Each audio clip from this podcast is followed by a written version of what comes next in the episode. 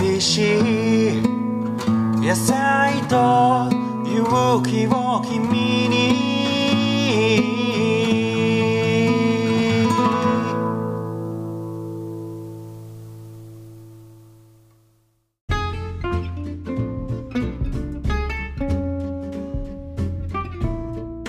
はいどうもショーのラジオです、えー今日もですね Farmer's English やっていきたいと思います、えー Farmer's English は英語メディアで紹介されている農業系記事を通して英語と農業を学んじゃおうというコーナーです、えー今日もインタビュー農的生活のプラットフォームのマオと2人でお送りしていきたいと思います今日もよろしくお願いしますよろしくお願いします。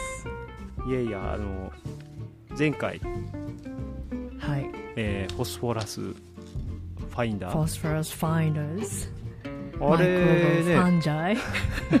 ファンジャイがね。なかなか好評で。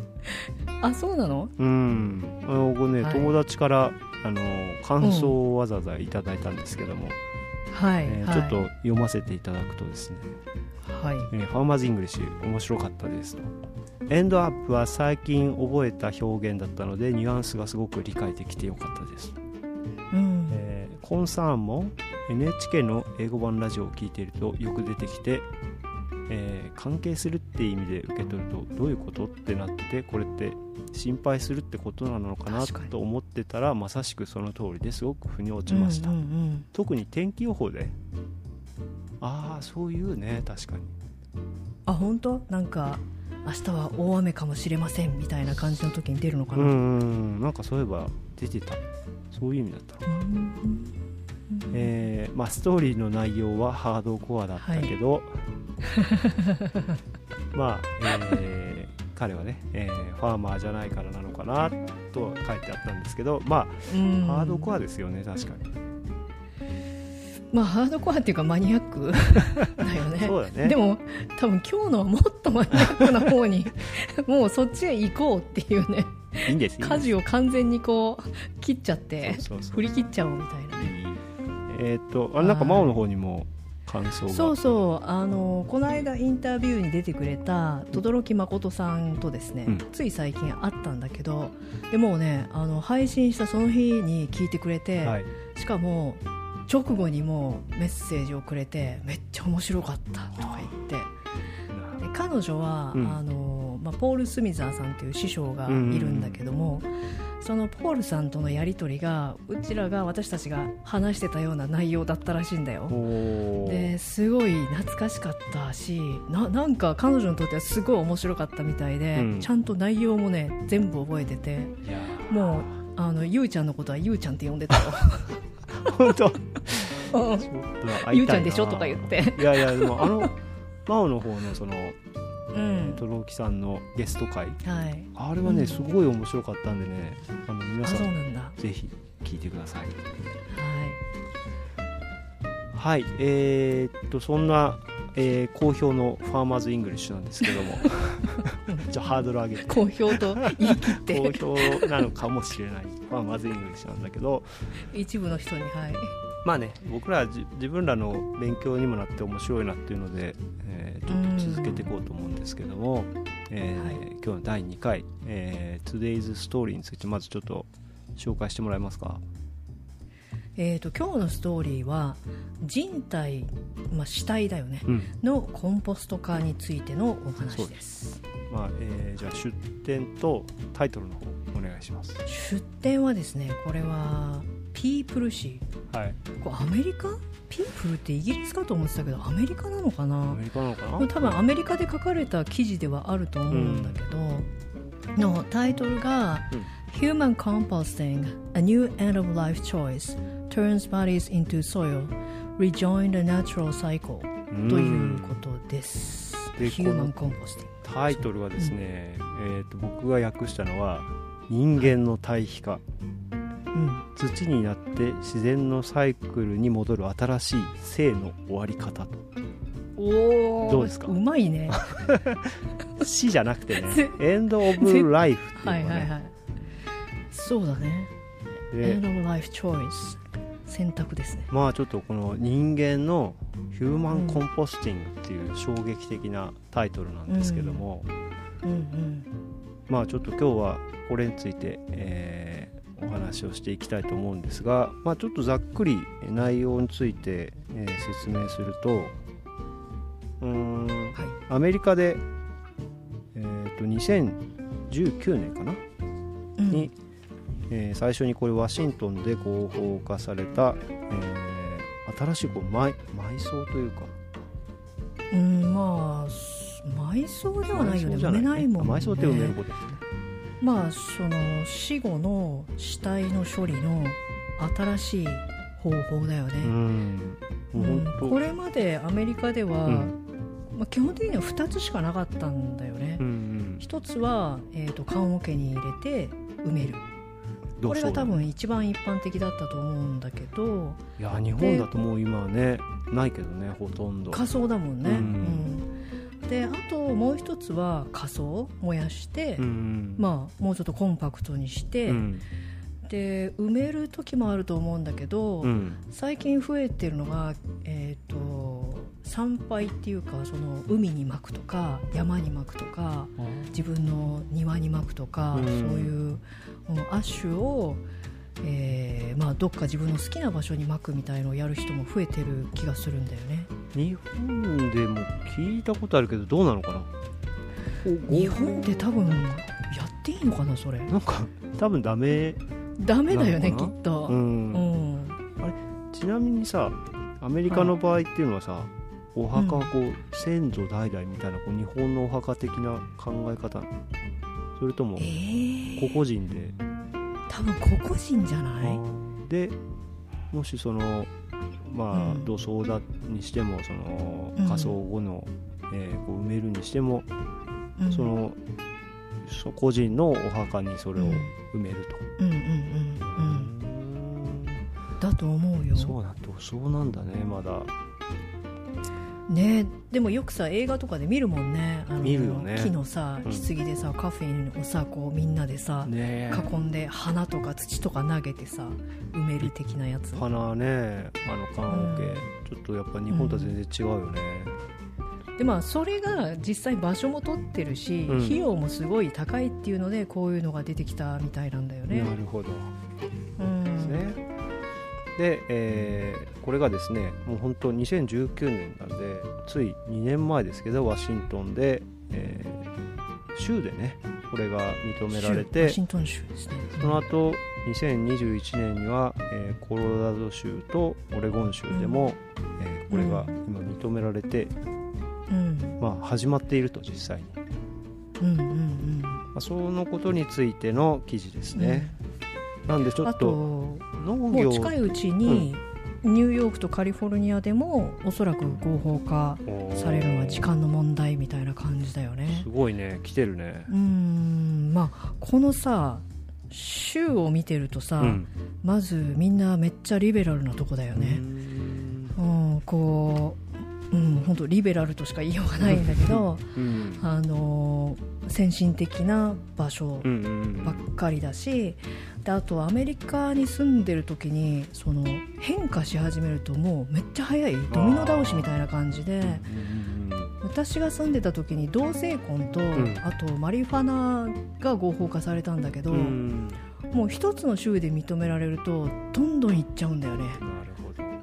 うんそれは国全体の法律変わるってことにはならないの、州そのフェデラルの国の法を変えるっていうのはやっぱりかなりハードルが高いんだけど、国の法律よりも州法の方がうん。まあ優先するっていうようなところがあるから、まあ、州で通ってればもうとりあえずいいよみたいな感じなんじゃないかな。うーん。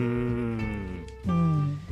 いやいやいやそんな感じなんですね、まあ、でこのうん。徐々に広まりつつある、えー対比層というのが、まあ、ヒューマンコンポスティングについてですね、えー今日はお話ししたいと思うんですけども、えーまず最初に、えーまあ、ちょっとこのコーナーのやり方がこう、まあ、ちょっと決まってないんですけど まあ最初はあれですね。Today's Word からですね。Today's Word、はい、Today's Word 今日1個だけです。お願いします。はい、はい、コンポスト来ましたね。今更何をみた？いな、まあ、まあこれは僕がね、お願いしてこのワードでやってもらったんですが、はい。まあ、実際ちょっとこのコンポストっていう言葉についてなんかまあ、うん。イコール対比っていうことなのかどうなのか、はい。なんか日本だと結構コンポストって生ゴミのことを言ってる、まあ、生ゴミを対比化することをなんかコンポストって言ってるような気がするんだけど実際僕は、まああらゆる対比は全部コンポストイコールっていう感じなんだけど、はい。それについてはどうなのかな、はいはいはい。えー、とコンポストって言ったらやっぱりコンポストされた、あのーものを言うと思うんだよね。で対比化することは、うん。コンポスティングって ING がつくと思うんだよね、うんうんっていう違いがまずじゃあさ例えば牛糞とかさ鶏糞とかもコンポスト、うん。あれはうん。マニュアだよ。ね、だよね。だからマニュアってさ糞じゃん。うん、いやマニュアって言ったら、どっちかというともう多分対比化された糞を言ってると思うよあえー、うんこじゃないってこと？じゃあ。うんこは何？シットなの？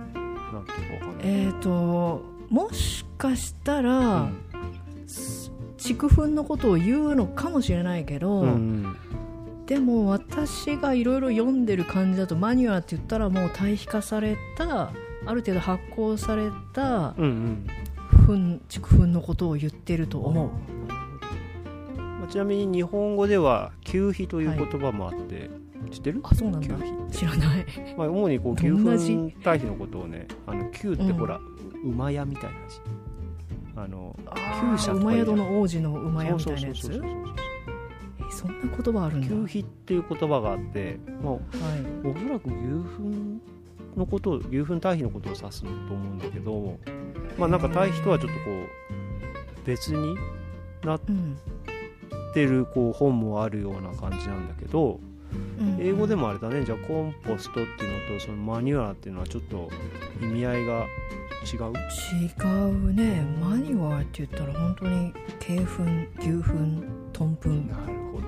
馬糞バ対比だね。うん。うん。まあだからつまり畜こうはあ糞だね。るからね、なるほどね。うんはい。いやいやいややっぱじゃあなんかそこ日本語の感覚とちょっと似てるような気がする。そうだね。もしかしたらまあその英語を参考にしてそうなってるだけなのかもしれないしうねん。うん。まあじゃあ今日はまあコンポストだからね、はい。コンポスティングって言ったらじゃあ対比化と。そうだね対比化すること。対比化についてちゃんとちょっと日本語でこれテストに出ますけど 対比化について言ってください。それドキドキさせるの？対比とは？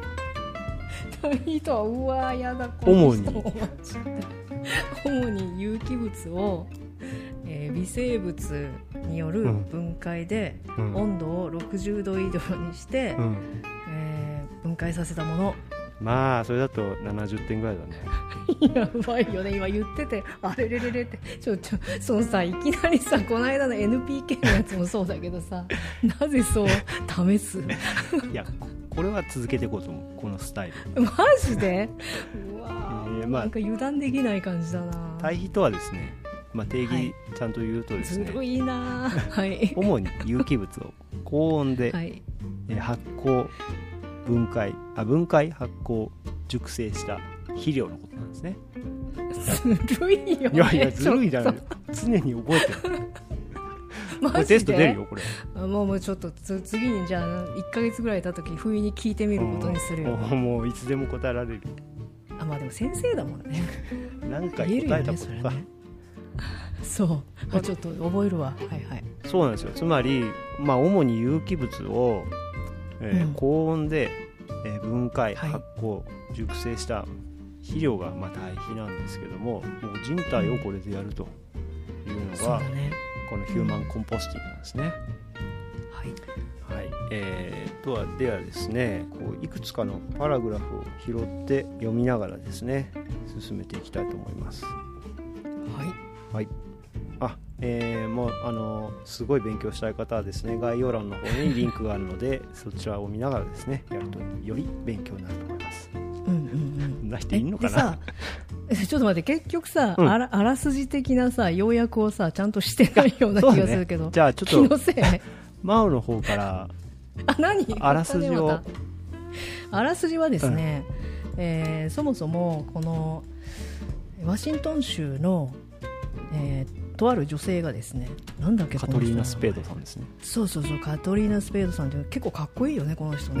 ねうん。見た目かっこいいなと思ったんだけど、えーこの人が、えー人体を処理するのに2択しかないと。さっき言った仮想と土葬の2択しかないけど、いやいやいやいやもっとグリーンな方法あるんじゃないの？っていうので、うん。コンポスト化できるんじゃないかっていう。でこれはあのもともと家畜の特に牛のうん。死体をコンポスト化してるっていうその処理方法があってでそれを見た時にえ人間でもそれできるんじゃない？っていうので、えーまあやろうって決めたわけだよね。うん。で実は結構彼女すごい時間をかけていて、まあ、要するに法律を変えなきゃいけないんでおよそうん。10年ぐらいかかって、いろんなこう働きをして活動してで合法化までこぎつけて、うん。で2019年に、まあ、ワシントン州で合法化してうん。でリーコンポーズっていう会社を立ち上げてうんでその人間をコンポスト化するっていう事業を今はやっていると。ねすそういう話なんだよね。ね実際すでに現在ですね、50人、うん。えー本当にこの対比化をうん。やってるんですよね、うん、で25人はもう終わってるんだ終よねわってると、終わってる。でこれさ、うん、あのー結構大量になっちゃうみたいで。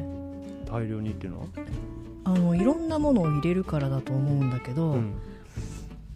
うーんあとその処理するスペースがスペースというかいろんな物まあ、出来上がったコンポスト物がいろんなもの入っててかなり大量になるみたいなんだけど、うん。まあ、それ持って帰ってもいいし、うんうんみたいなうんなるほど。話。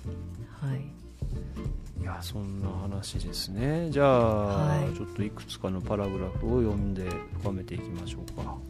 うん。いいですか？じゃあ、え2つ目の、えーパラグラフ、えー2ですねじゃあ僕、読みますよはいお願いしますじゃあ When she first heard about a new end-of-life process that turned the body into compost I was really moved by the idea Uh, It just felt right says Shohei who became one of the first to reserve a spot with a Seattle-based company called Recompose. The country's first funeral home to offer human composting. はい、ということでですね、うん。まあこれタイトルのような感じですが、えーうん。When she first heard about a new 彼女がこの新しい性の終わり方ですね。うん。対比化するというアイデアを聞いたときはい。これ今日の言い分ですね。I was really moved by the idea ちょっとこれ説明お願いします、I was really moved by the idea. Moved っていうのは、えーすごい、まあ、心を動かされたっていうことなんで、うん。すごい感動したうん。みたいな雰囲気だと思うんだよね。心のあれを表すよね。でこの次もいいですね。It just felt right. そう。これさ、うん。面白いのが、うん。I just felt right じゃなくて It just felt right で It が主語なんだよね。今日は何を指してるの？ヒューマンコンポストを指してるってこ何も指してないとと思うんだけど何も指してないの？何も指してない一般的なみたいな 感じで、うん、feel ってさ、うん。えっ、と I feel 何々とか言うと私はそう何々と感じるみたいな感じだけど、うん。逆もあってえっ、とそのうん。目的語がうん。自分にそういう風に感じさせるっていう感じの言い方があるんだよね、ちょっと変な日本語になってるけど例えば、うん。えー、と私の友達がうん。ビーチに一緒にいた時に、まあ、ガーッと泳ぎに行って、うん。で水から上がってきて太陽がガーッと当たるじゃん、うん。でその日差しが気持ちいいみたいな時ってあるじゃん、うんうんでそれを sun feels good って言ったんだよね。だから sun feels うん good でで、うん。えー、と太陽が気持ちいいみたいな。I feel good with sun じゃなくて sun feels good っていうその sun の方が主語になるっていう。これも同じような感じで It just felt right っていうと、うん。まあそれがすごく正しいように思えたんだよねっていう感じです。なんか分かんないような分かったような。でもまあ文読んだ時には瞬間で パンとすぐ分かったけどはい。文法的に解釈するとなんかいまいちよく分からないが「It just felt right」と。はい。まさしく今「It just felt right」な感じですが。この後はね別に大したあれではないかな「Who become one of the first to reserve a spot with a シアトルベースの、えーこのリコンポーズ社の、えー最初の予約者かな、うん。になりましたと。うんうんうん。このまあ女性は痛くこの話に感激してうんうん。予約をされたと、えーで続きましてパラグラフ5ですねこれはマオで、はいはいえっ、とパラゴの I wondered what if we had a choice that helps the planet rather than harms it Spade tells people in this week's issue to know that the last gesture you'll make will be gentle and beneficial just feels like the right thing to do っていうのでうん。最後の一文の、to know that the last gesture gesture なんだけどジェスチャーですね。これが、うん、だから文字通りジェスチャーって思っちゃうと、うん。意味がちょっと通じないんだけど、うん、えー、とジェスチャーっていうのは、うん、えーまあ行動とか態度のことを言うんだよね。態度？うん。だから、うん、例えばすごい親切にしてあげたりとかするときに、ナイスジェスチャーとかっていうとすごい親切な態度だねみたいななんか感じ。ジェスチャーってさ日本語のカタカナのジェスチャーっつったらさ、もううんうんうん。ピースサインとかさ、うん、なんかこう指で示すなんかサインみかたいな。形だよね、うん。そうそうそうそう。サインなんだけどどっちかというと行動とか態度みたいなことにもよく使います。ビヘイビアみたいな感ああそうだね。じそうだね。うん。なるほど。すごい。ビヘイビアとか言っちゃってすごいっすね。To know that the last gesture last っていうのはこう死ぬ時最後のそうだね。最後の行動がうん。っていうことだよね。You えー。make will be gentle and beneficial. ベネフィッシャルあ beneficial か、うんうん。だから to know that the last gesture you'll make で、うん。えー最後にあなたが取る行動をうん。が、えー何々だと知ることは。で何々だとっていうところが、うん。えー will be gentle and beneficial、えージェントルでうん。そして、え有ー、ジェ益ベネフィッシャルとか有益うん。であることを知ることは、うん。just feels like the right thing to do、えー正しいことをしている。Right thing to do で正しいことをしていると感じられるはずです、just feels like っていうことですね。つまりこう死ぬ時に自分をこう対比化するというのを選ぶということが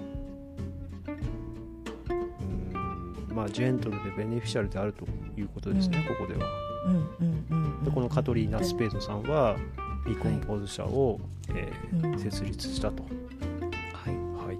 えーですね。じゃあもうちょっと先に進んでパラ10ですね、えーここでは、えー具体的なその人間の対比化についてのやり方にちょっとだけ触れてますね、うん。はい。After death a body えーカッコってこれ英語でカッコの時なんていうの？カッコは読まないんじゃないかな。読まないあ読むかな、なんとかマークとか言うんだろうけど、でもそのまま「a body which cannot be」って言っちゃっていいと思うんだよね A body which cannot be embalmed but can be refrigerated, Refrigerated to allow viewing is received at the recompose facility and placed in an 8 feet by 4 feet steel cylinder along with alfalfa wood chips and straw ちょっと長いのでここで一旦切ります。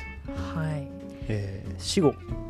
あボディ、えーこの which cannot be embalmed embalmed っていうのはこれ。エンバウムっていうのはなんか調べたんだけど知らない単語だったから、ミイラ化させるっていう意味らしくて。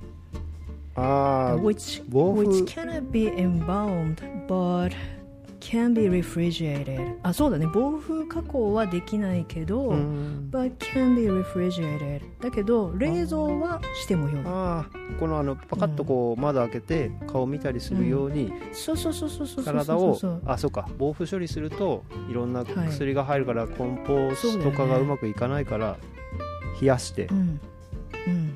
あーでそのそういう対応した後でいずれレシプトあったはい。リコリコンポーズ社が、えー受け取った後うん。8フィート by 4フィートのスチールシリンダーに入れられると、このフィートってこいうのはねのねフィートってすごい嫌だよね。るのですよ。アメリカってさなんでさそのあらゆるものの単位をさ世界標準に合わせないからみたいなとこがあって。何なのこの意地は。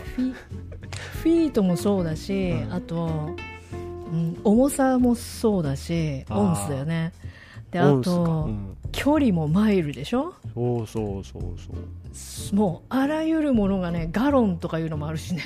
もうレンタカー借りてるとさ時速何キロで走ってるか分かんないのよ。わかんない。確かに。MPS とか書いてるじゃん？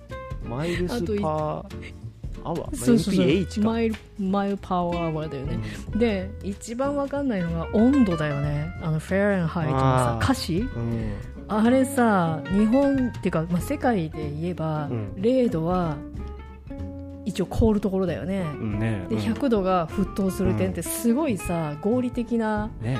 基準じゃ、うん。んだけどフェアレンハイトってすごいそれがめっちゃずれててわけがわかんないんだよね。そうそうあれ分かんない。だからさ外行ってさ車の温度計見るとさなんか60何とかって書いてあってさ60度もねえだろっていうそうそうそう意味がわかんないよね、うん。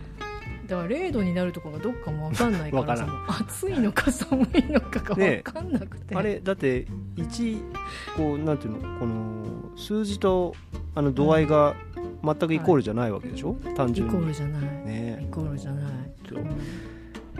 いや日本でね借款法がもう今使われないのと一緒でもうアメリカでもそこ譲らないんだよねなんかね一時期ねそういうねムーブメントはあったらしいんだよ。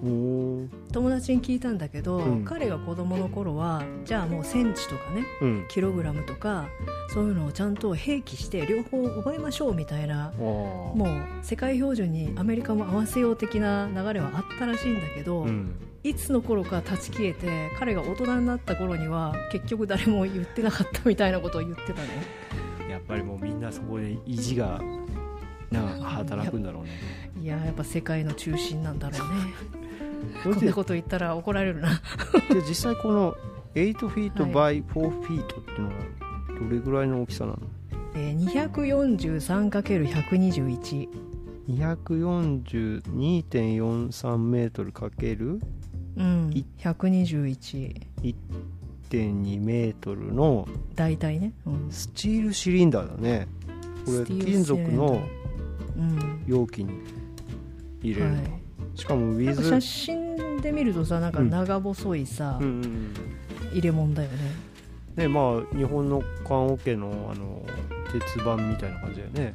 うんうんうんうんでここに入れるのが with アルファルファウッドチップスはい。ストローと、うんうんうん。うんここで、まあ、アルファルファっていうのはマメ科の植物なんだけど、多分ここで言ってるアルファルファは、うんこれさあのー牧草にも使ってるみたいで、動物にこう、うん。馬とか、うん。ウサギとかそういうのにあげるのもアルファルファみたいなんだよね。なるほど。でさらに、えーウッドチップスなんで、まあはい。えー木チップとストローはうん。藁ですね、わらだね、うん、つまりいわゆるどうぞ。これ CNPM 的に言うとそうですね。炭素資材ってやつだよね。つまり人間の体はやっぱ窒素が多くてうんうん。腐敗しやすいと。でうん。対比化っていうのは腐敗しやすいものと腐りやすいものと腐りにくいものをこうねバランスよく、えー混ぜてやるんですけども、まあ、ここでアルファルファはマメ科の結構窒素の多い植物のような気がするんだがこれはちょっとよくわからないけど、まあ、ウッドチップとか藁っていうのは、うん。うんえーこの人体が、えー腐らずに発酵させるための資材として入れられると。うん。結構すごい量だろうねこれ。いやすごい量なんだよ。ねあのーちなみにさこのアルファルファ写真で見てみたんだけど、うん結構ねほんと干し草っぽい感じの状態だと思うんだよね。でこのレシピは、うん。おそらくいろいろやってみて、うん。こういうち炭素素材を入れるとうまく、うん。まあ、発酵が進むよっていう配合なんじゃないかなって気がするんだよね、うん。ちなみにこれ橋本流床材でやっても全然良さそうだよね。多分床材の方がうまくいくんだろうね。これちょっと作っちゃう？作っちゃおうよ。我々も。葬儀会社できるよ。最初の一人はもう決まってるけど。やめて、まあまあそれちょっとやめて。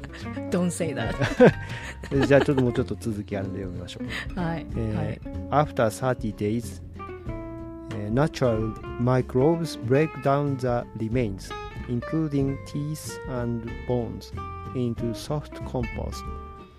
えーこれ僕読めないんですけどなんていうのゲ Genuinely genuinely Genuinely genuinely 低いよね Genuine あの Genuine っていうのが、うん神神聖のとか正真正銘のっていう、うんうんうん Genuinely good for your garden says Spade えー30日後、えーうん自然の、えーまあ、うん微生物ですね、マイクローブス break down the remains つまりリメインっていうのはこれ体の死体というかの遺体。残りっていうかまあ遺体だよね。遺体を、えーうん分解して、including teeth breakdown 歯や骨を含むと。うん。ここはあれでしょう。ゆうちゃん得意なとこでしょう。Natural Microbes そうだのところ、ねマイクローブスが、まあ、はい。微生物の働きによって、えー人体が分解されていくと、うん。でやっぱ、えー歯とか骨はこれ残るっていうことでいいのかな？うん、だけどなんか他の記事でうん。これすごいいろんな新聞に取り上げられてて、うん。いろいろ読んでみたんだけどあのこの最終的には歯とかうん。骨もうん。ちゃんと break down するんだって。すごいねあんな硬いものがね。すごいよね、でうん。 break down できないのが、うん。例えばあの artificial な hip joints とか。ああチタンのボルトとかね、うん、あと,、うん、あと歯のフィリング、うんうん、とかそういう人工物が、うんうんううんん残っちゃうんですよみたいな記事があったよ他のところにでこの、えーこれ最終的にですねこれはソフトコンポストになって、え genuinely good for your garden で、えー正真正銘の、えーあなたのお庭にまくのに適したものになりますよつまり人体を堆肥化した後でそれをお庭にまくということまで含めてこのスペードさと、んはうんこのリコンポーズ社でやっているうんうんということなんですねちょっとこの次のパラグラフも、えー、真央に読んでもらおうかなアフター、えーと After another few weeks of aerating the soil it's ready to eh, it's ready for pickup most loved ones choose to take home a small amount of compost 64 ounces and donate the rest to help forest あごめん reforest Bells Mountain a nearby land trust that has a partnership with the company はいでうん、ここはゆうちゃんでしょ最初のこのそうだね aerating the soil のとこは、えー、After another few weeks もうその,、うんその、えー30日の数週間後ですね Aerating the soil ということで、えー微生物が発酵を続けていくためには、えー空気が必要なんですけども、うん。まあ、エアレーティングっていうのはこれは罰金みたいなことかな。強制的に空気を多分、えー入れてうん、いわゆる切り替えしたよね、多分。うーん うちらで言うとこの。あの堆肥の場合は実際あのホイールローダーとかスコップを使ってですね、えーさらってこう隣に移すっていうこうあのーのをするんですけどこれをまあ切り返しっていうんですけどまあイメージするにおそらく人体でうん。ね箱ごとこうそれを例えばこうシェイクできるとしてもなんかそれはちょっとやらないんだと思う。だから 強制的に微妙だよねこれね。ここの空気を送ることでうん微生物の活動、ただねやっぱり動かさないとずっとこうなんか固まってるところとかの分解が遅くなるからどうしてるのかね。このところではちょっとわかんない。本当だよね。でもさ本当いろんな記事読んだんだけどやっぱ公開してる情報はあのー多分限定してるんだと思うんだよね。企業秘密というかさ。ねぜ本当のノウハウっていうのは、まあ、ざっくりとしか教えてはない。当たり前だよね技術的にはさ全然さ例えばその箱をぐるぐる回転できるような仕組みになってれば、はい。コンポストがもっと早いと思うんだけどさすがにでもそれはしないだろうとん。思うんだよね。まあ人の体だからね、ううん。んあんまりぐるぐる回されたくないぞっていうのはあるからもそこらね辺がねちょっとうん。難しいところだと思うんだけど、まあそうね。エアレーションでねこれをやってると、で、はいこの後モンストラブドからちょっと訳してもらえますか Most loved ones choose to take home a small amount of compost うん Most loved ones でほとんどのうん loved ones まあ愛された人々はだから家族のことだよねおそらくは。うん。あるいは親友とか、うん。そのい遺体っていうか、まあ、そのコンポストを引き取りに来る人々のことを言ってるんだと思うんだけど、うん。choose to take a small amount of compost、うん。えー少量のコンポストを家に持ち帰ることを選択します。でそれは64 ounces それは大体まあ64オンス。またこのオンスっていうのが、えー、1.64オンスっていうのは1.89リットルぐらい。あ。2リットルぐらいだよね。あこれ何？溶石なの？オンスって。溶石俺分かってなかった。溶石っていうか。ん。溶石か、溶石まあそうらしく2リッてトルが少ないね、and donate the rest. で残りは、うん。えードネートする。寄寄付しますと。ああドネ to ーション、help ねうん。reforest Bells Mountain、えーベルズマウンテンっていうところを、うん。えーリフォレストって何？森林を回復するみたいなことだと思うんだけど、そうだね。うん、うん。まあ、山に巻いてうん。森林を回復するみたいな意味じゃないかな、そういうことだよね。なんかその日本語がちょっと当てはまるのがよくわかんないんだけど、でそれはどこかというと A Nearby Land Trust、えーすぐ近くのトラストってこれちょっとごめん訳せないんだけど、うん。意味は分かってるんだけど。ちょっとよくわかんない that, has a partnership with the company. えーとそのリーコンポーズと、えー提携しているうん。トラストっていうことだよね。トラストっていうのは財団とかそういう意味を言うから団体みたいな感じだと思うんだけどね、うーんなるほど、うん。つまりうん。し遺体の、えーまあ、うん。堆肥をうん家族とかが持って帰ると2リットルぐらい、まあ、こう缶とかに入ってる状態なんだろうね、うんで残った堆肥はうん。森にま巻いてリフォレストにうん。利用すると、そうですそうです。なぜかというとこれさ、さっきさ言ってたさウッドチップとか、うん。えーアルファルファとかいろいろ入れて、うん。まあ、炭素資材がいっぱい入ってるから実際にできる量はかなり多いんだよね、多いだろうね。なんかううん。ん、かなりの量でとてもそんな家のバックヤードにままくよりもはるかに多いから、うん。多分家で農業とか家庭菜園とかやってない限りはちょっと持て余しちゃうぐらいの量らしくて。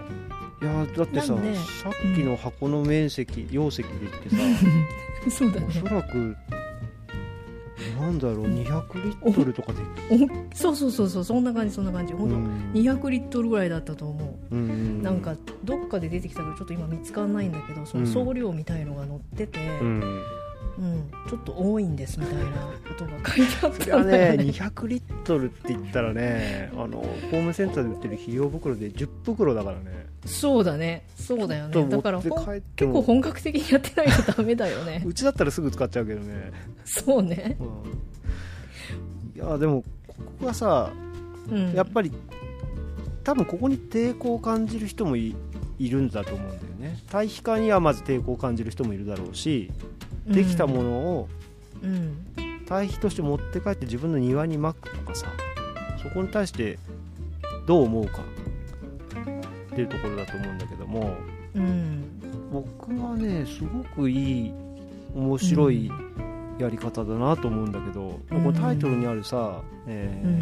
turns bodies into soil rejoin the na- natural cycle ってあるけどさ、まあうん。あるべき姿なんじゃないのかなとは思う。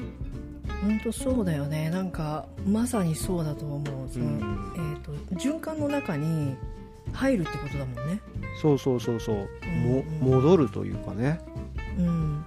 でさこれがすごいところはさただ戻るだけじゃなくて、うん、ベタメントというかさその環境を良くするあそうことだよね。コンポまスト化されるっていうことは、うん。その肥料分というかさ環境に対して何かとても良いものになって土に戻されるわけだからそうだそこがやっね。ぱすごいんじゃないかな。なんか別の記事でさ、うん、確かあのゆうちゃんが最初にピックしたさ、うん。BBC の記事でさ、うん、うん、あのすごい アニメイトというかグラフィックな死体をそのままうん、あの土に帰らせることもできるんだけど放置しとけばまあ腐ってくじゃん勝手に。うん、でその様子みたいのがさめっちゃ刻上に書かれてるまあ なんか微妙な気持ち悪い記事あったけね。どそうそうやっぱそのねえー、と見た目がさすごい劣化していく状態っていうのを、うん、まあ、放置しておくっていうのはやっぱちょっと心情的にうん。本当に耐えられないし、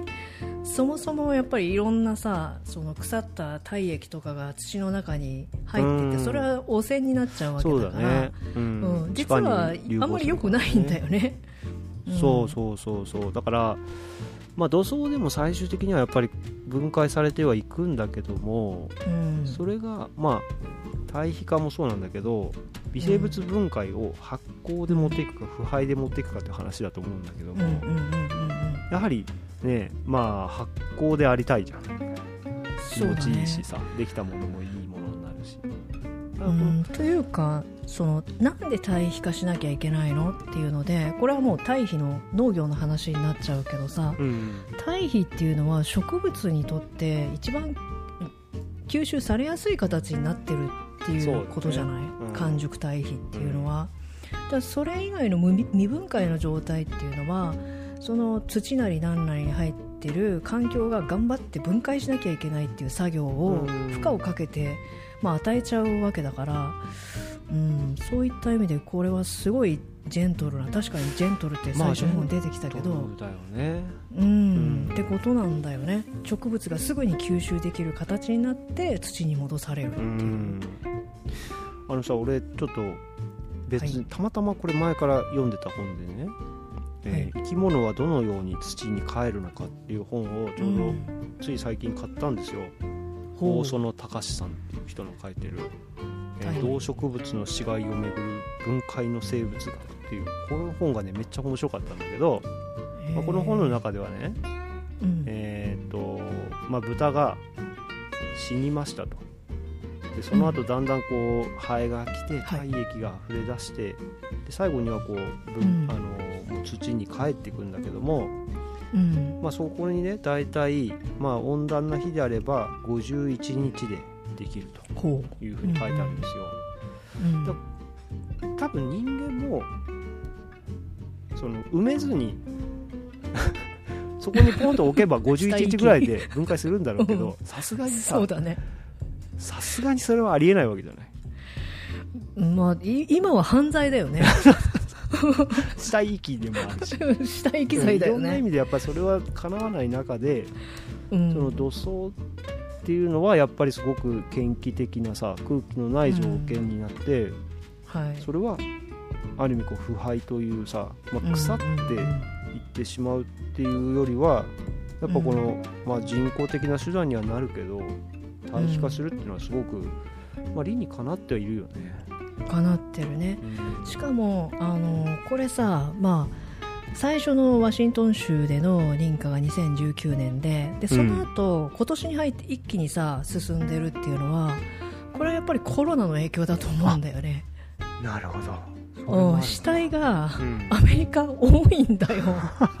ちょシャレにならないそれ。ぶっちゃけ多いんすよってなってると思うんだよね。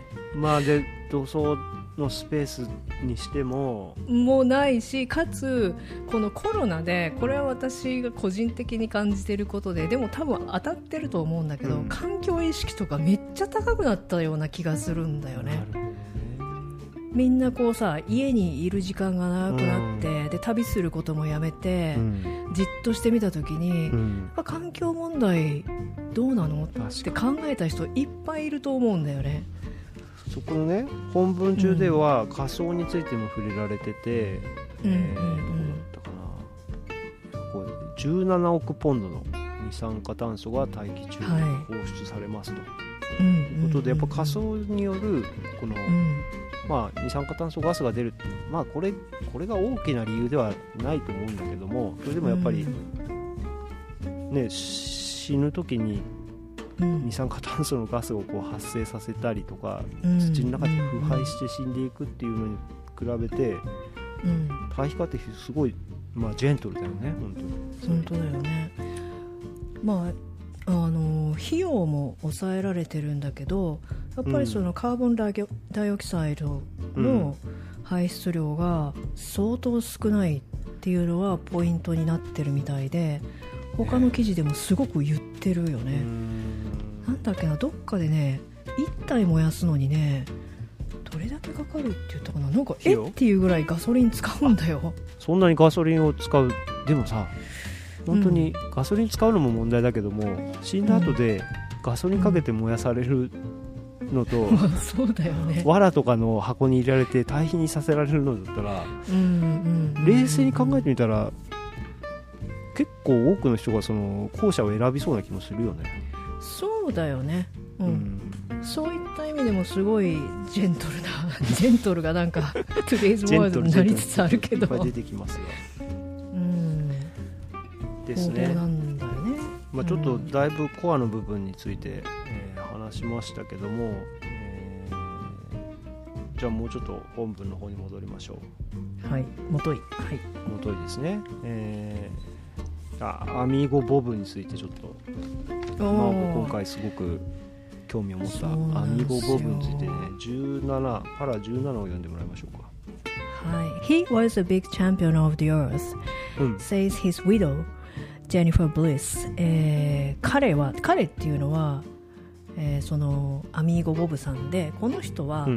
このリーコンポーズ社が最初に対比化した、まあ、対比化第1号なんだよね。うんで彼は、えーうん。実は非常に有名な、えー人でカリフォルニアでというかおそらくアメリカでって言っちゃっていいと思うんだけど、まあ、オーガニックな農業を始めた第一人者、Godfather of Organic とか言うんだけどもう本当にオーガニックの父みたいな風に言われている、うん。まあ、レジェンドだよねなんです、でこの人がまあその対比化第1号になってるっていうのはまあすごいことだと思うんだけど、すごいね、うん。うん、さっきの、えー彼は、えーこの地球にとって、えー非常に大きなチャンピオンでした。チャンピオンであると、うん。勝者ね、勝者ですと彼女の、えー彼の、えーウィドウジェニファーさんは言います、ウィドウっていうのは御家さんというか、まあうん。未亡人だよね、うん。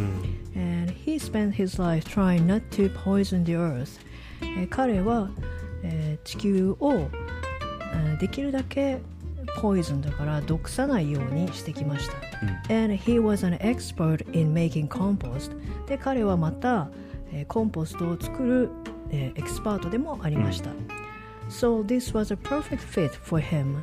でだからこれは彼にとって perfect fit っていうのは、えー最も適した方法なんです。っていうことうです、ん。すごいね。完璧だよね。死に方まで死に方というかね。体の処理のされ方まで全て含めてこのアミーゴボブはすごいねこのねアミーゴボブさんに興味があってこの人え何この人って思っていろいろ調べてみたら確かにねすごいんですよ。もうこのカリねフォルニアサンフランシスコ生まれでカリフォルニアにずーっといたんだと思うんだけど、まあ、60年代の後半ぐらいからそのオーガニックな食べ物とか、えーが始まった時にまさにその中心にいた人でうん。ちょっとこのでアミーゴボブ熱が今すごい、このまま放っておくと小1時間話してしまうのでそうだね。えーこれについてはですね、はいはい。詳しくは今後インタビューの方でですねアミーゴボブについてはじっくり話していくということになっていますのでぜひ皆さんインタビューでアミーゴボブについて聞いてください。はい。でえーっとじゃあ最後のパラですねえー I know he'd be happy to know that even in death he was doing something to promote the health of plants and all the creatures around えーんごめんちょっとここ訳してよく分かってなかった俺 I know he'd be happy えっ、とこれ家庭法過去だよねうんちょっとちょっと分からんそれいや I know he he apostrophe D になって、うん he had be happy だと思うんだけど、うんうんまあ家庭法過去だよねこれそうだねもしうん彼がいたならば、うんおそらくハッピーだったはずです、うなぜなら to know それを知ることによって that even in death 死の際においても、うん he was doing something to promote the health of, of plants、うん、植物の健康をプロモートするっていうまあ促進というかよモート。そうだねよくするってことだよねまさに、ううん。ん and all the creature around だから野生動物っていうのかなクリーチャー周りの生物だね。生物か。うん。だから彼は大変になることでねすごくうん。死に際までも幸せだっただろうと。うん。says、うん。で最後この最後本当に最後ですね、えー This is a cycle of life. We start from two cells coming together and boom. With this miracle creation and when our spirit separates from our bodies nature set up to disintegrate us into micro、uh, microparticles that will nourish life anew ここはねすごくいい文章ですねいい文章だよね、えー This is the cycle of life まあこれがなんだサイクルオブライフってまあ命の循環命の循環でですみたいな感じじゃない We start from two cells coming together and boom はいまあもちろんねえ We start from two cells coming together and boom これはね両親からっていうのがえーともらった細胞を一つずつもらってっていうことですね。うんそう。でブームっていうとほらみたいな感じでその結果として、We are this miracle creation っていう。うん。なんかすごいよね。うちら自分たちをミラクルクリエーションとか言ってもう、うん 何？どう訳せばいいの？両親から奇跡的な生き物ってことだよ細胞が奇跡的なじゃじゃーんってしてそうそうそうそうそう。もうこの奇跡のようにして生まれた私たちがってことだよね、そういうことです。あの、うん when our spirit separates from our bodies まあ、私たちの、えー精神スピリットが、えー体から離れるときうん Nature is set up to disintegrate us into micro microparticles that will nourish life anew うんだから細かい粒子になって、うんでその粒子が、うんえー新しい生命をうーん nourish 潤す育てる。っ潤すってことなのていう。Nourish ね。Nourish まあ、栄養を与えるみたいな感じだと思うんだけど。なるほど。だ新しい生命の栄養になっていくっていう、まあ、まさにだからサイクルなんだね。サイクルオブライフっていう。ね。だからさ、はい。いや本当にまあいろいろ考えさせられる単純にだから僕はどっちかというと対比化っていうことの技術的な点からこれに興味を持ったんだけども、うん。まあ、今回これを読むことでうん。死とは。そうだよね。だから死生観なんだよ、ね、そうそう死生観の話なんだよね。だからまあ、うん。なかなかこうトントン拍子では進まないことなんだと思うんだけど、うん。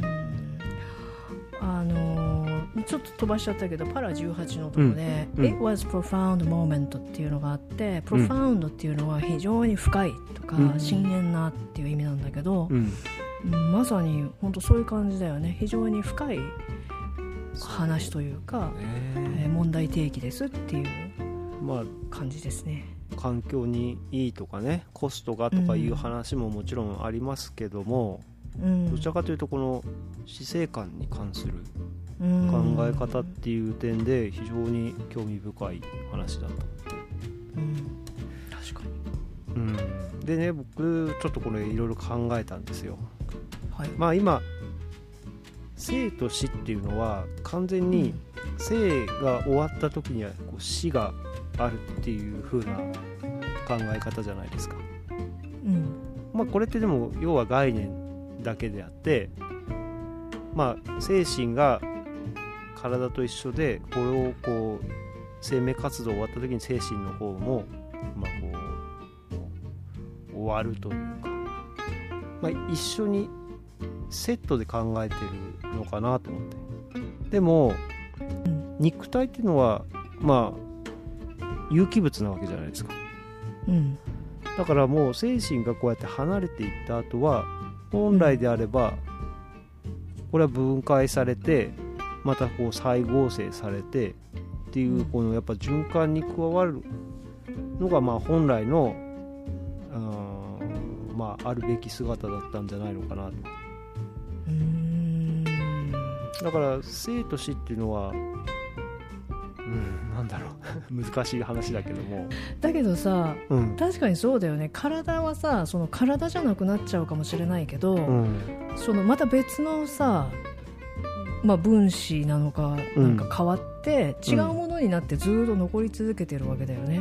そうだね、うんうんだからうん。もともとね原子から構成されてるわけであってうん。たまたま今僕っていう形を作ってるけどもだからそれをまあ元に戻すっていうのがね結局生の終わりが死であるっていうのは、まあ、自分の生き返りっていうこと以外では再生っていうことはありえないというかイメージできないんだと思うんだよね死者が蘇ること以外では、はい。そういうのの再生っていうのはないっていうふうに思ってるから多分、まあ、燃やしちゃったりうん。埋めるっていうことでうん。終わりにしてるんだけどもいやそうじゃゃなくて、まあ、こう死んだ後で自分の体がまた別なものとしてこう再生されるっていうことに対してうん。なんとなくこう気づいてきてるというかまあうんなんかそういうのに対してちゃんと向き合っていく人たちが今増えてきてるからこういうのが。うんこのヒューマンコンポスティングっていうのにももしかしてこれから広がっていくんじゃないのかなと。確かに。なんかそうだね。こう燃やしちゃったり埋めちゃったりってさもう結構なかったことにしちゃおうみたいなさ消しちゃえっていう感じの行動だあと思そうそううんだけどそうん。だけど実際は消えないんだけどアッシュになっちゃったりとか、まあ、の残ってるんだよね形を変えて。でその、まあね。循循環するっていうことに確かにみんなもうちょっとアウェアネスが強くなってるのかなっていう気はするよね。うん。うん。これってさまあだからうん。有機農業とかともちょっと関係のある思いっきり関係のある話なんだと思うんだけどもうん。やっぱこう循環しているわけであってさ、まあ、全てのものは循環してるんだけどもそれをどういう形で持ってくるかっていうだけの話なんだと思うんだけどもうん。まあ人の死っていうところにきうん。すごい切りく切り込んでったこのリコンポーズ社の取り組みっていうのはさ、単純に、うん、対比化するっていう技術だけの話じゃなくてもっともっとこう深い話で、うん。いやープロファウンドだね。ねえほんとプロファウンドだよね。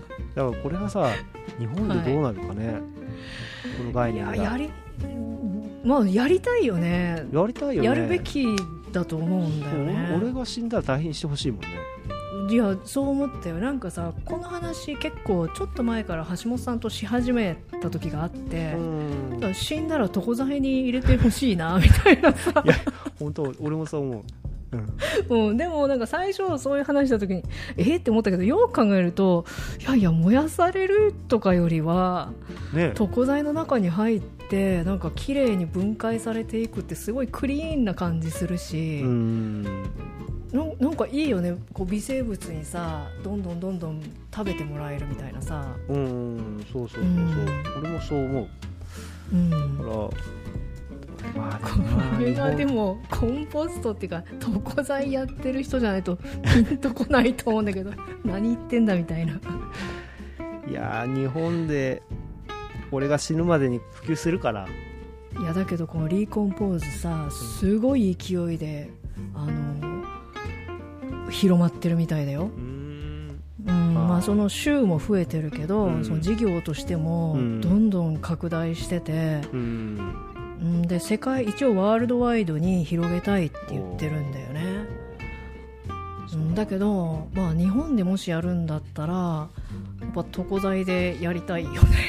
そうだね。う ん床材でやりたいよね、まあ、ちょっと床材について詳しくはですねあの小脳ラジオの過去の回でもあのお話ししていますので。言ってたっけ？そうそうそうそう言った言ったなったらね面白いし、うん。もし選択できるんだったら僕はそれを選択してで、うん。僕の堆肥でできた野菜をはい。孫とかに食べてもらって、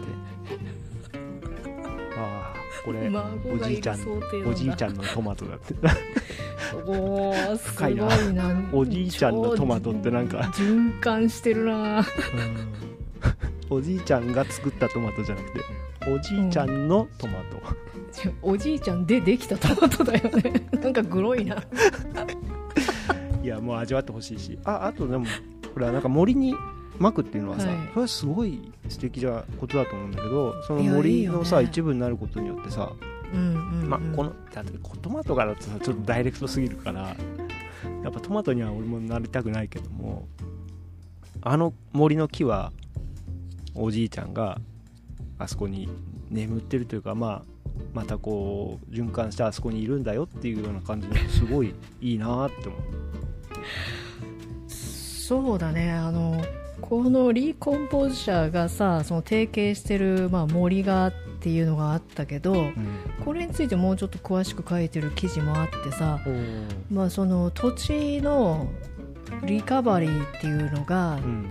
もうやい合わせてやっていきたいっていう考えみたいなんだよね。うん。だからその森って言ってもさすごくこう青々したちゃんとした森じゃなくて、うん。結構荒廃しちゃった森を、うん。そのコンポストを使って、うん。もっとちゃんとしたいい形の森にしていきましょうみたいなことも一緒にやってるみたい。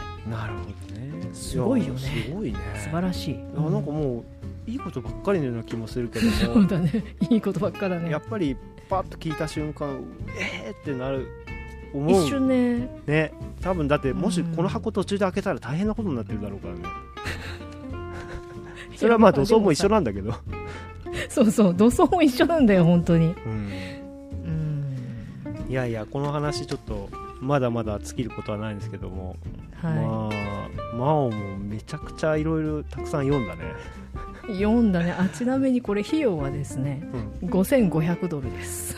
5500ドルですか。まあえ60万ぐらい。60万70万ぐらいでこれアメリカの多分ね葬儀の費用としては格安なんだよね。あじゃあうんそういう意味でも。1万ドルぐらいは絶対かかるみたいで、なるほど、うん、そういう意味でも非常にリーズナブルなんだよね。だ流行るよね、まあ、そりゃ。そういう意味でも増えるかもね。うんうんで結構ね今回真央いろんなもう同じような記事をいろんなメディアのやつを読んでまたその中はい。違いがあったっていう話もさっきちらっと聞いたんですけどもそこら辺についてはどうですか、いやーやっぱりさこれってさすごい政治的な話でもあるじゃない？うん。でアメリカって決してその進歩的な人たちだけのいる国じゃなくて、うん。すごい宗教的に保守系の人もいっぱいいてであと、まあ、共和党と民主党っていうのに分かれてて、うん。まあ、その党派の戦いでもあったりとか、まあその辺が結構面白いなと思ったんだけど、うん。でこうまあ今のところ認可されてる4州5州、うん。まあ、認可されようとしてる、えーニューヨークとカリフォルニアも含めて5州かな？うん。で全部こうすごいリベラルな土地柄でまあ、おそらくデモクラッツ、えーうん民主党が強い土壌なんだよね、でもコロラドで2番目に認可されたコロラドとかでは、うん。超党派というか両方のその共和党も民主党も協力してその法案を通してて、っていうのはこのうん。宗教的なキャソリックカトリック教会系の人たちはこんなんとんでもないよって言ってるんだけど、もうまあ絶対そうなるだろうなっていう感じなんだけども、そのヒューマンディグニティがどうのとか言って人間の尊厳が損なわれるとか言ってるんだけど、うん。でもアメリカでその農家の人って実は保守系の人が多くてうん。共和党の人多いんだよね。でその人たちはやっぱ農業に携わってるから、うん。いや俺はあるいは私はうん。むしろ土に自分の土地に帰ってああの野菜になりたいぞみたいなそれいいと思うよみたいな。そうだねやっ そうだからそこのところで妙な一致があって なんかねそのアメリカのそのダイバーシティというかうん。多様な意見でで全然違う人たちもここでは一致できるみたいななるそういうその政治的な話がアうん。メリカらしくて面白いなって思ったんだよね。ほど確かに。へえあ。ねじれてんだけどここでは俺たちは一緒だみたいなさ、そうか農家はやっぱりそこにすごく理解があるんだろうなまあ、土に関しても親和性が高いんだね。うんわかるなその気持ち。うん。なるほど。いやはい。面白かったですね今回も。面白かったね今日はもうなんか1時間以上話してますけども。いやこれね続編あってもいいかもしれない。でももうさっきのアミーゴボブについてはねぜひインタビューの方でね。なん,、はいなんかの形で取り上げたらすごく面白いと思うんで僕も聞きたいそうだね、うん。彼のストーリーはすごい面白そうだよね、うん。やってください。はい、はい。頑張ります。はい、ということで、えー今日だいぶ長くなりましたけども非常に、えー面白かったです、えー じゃあこれで終わりたいと思いますけどももう大丈夫ですか？言い残したことないですか？すいません長々喋りましたけど 大丈夫です。楽しかったです。はい。じゃあどうもありがとうございました。Thank you for listening. はい。バイナー Bye now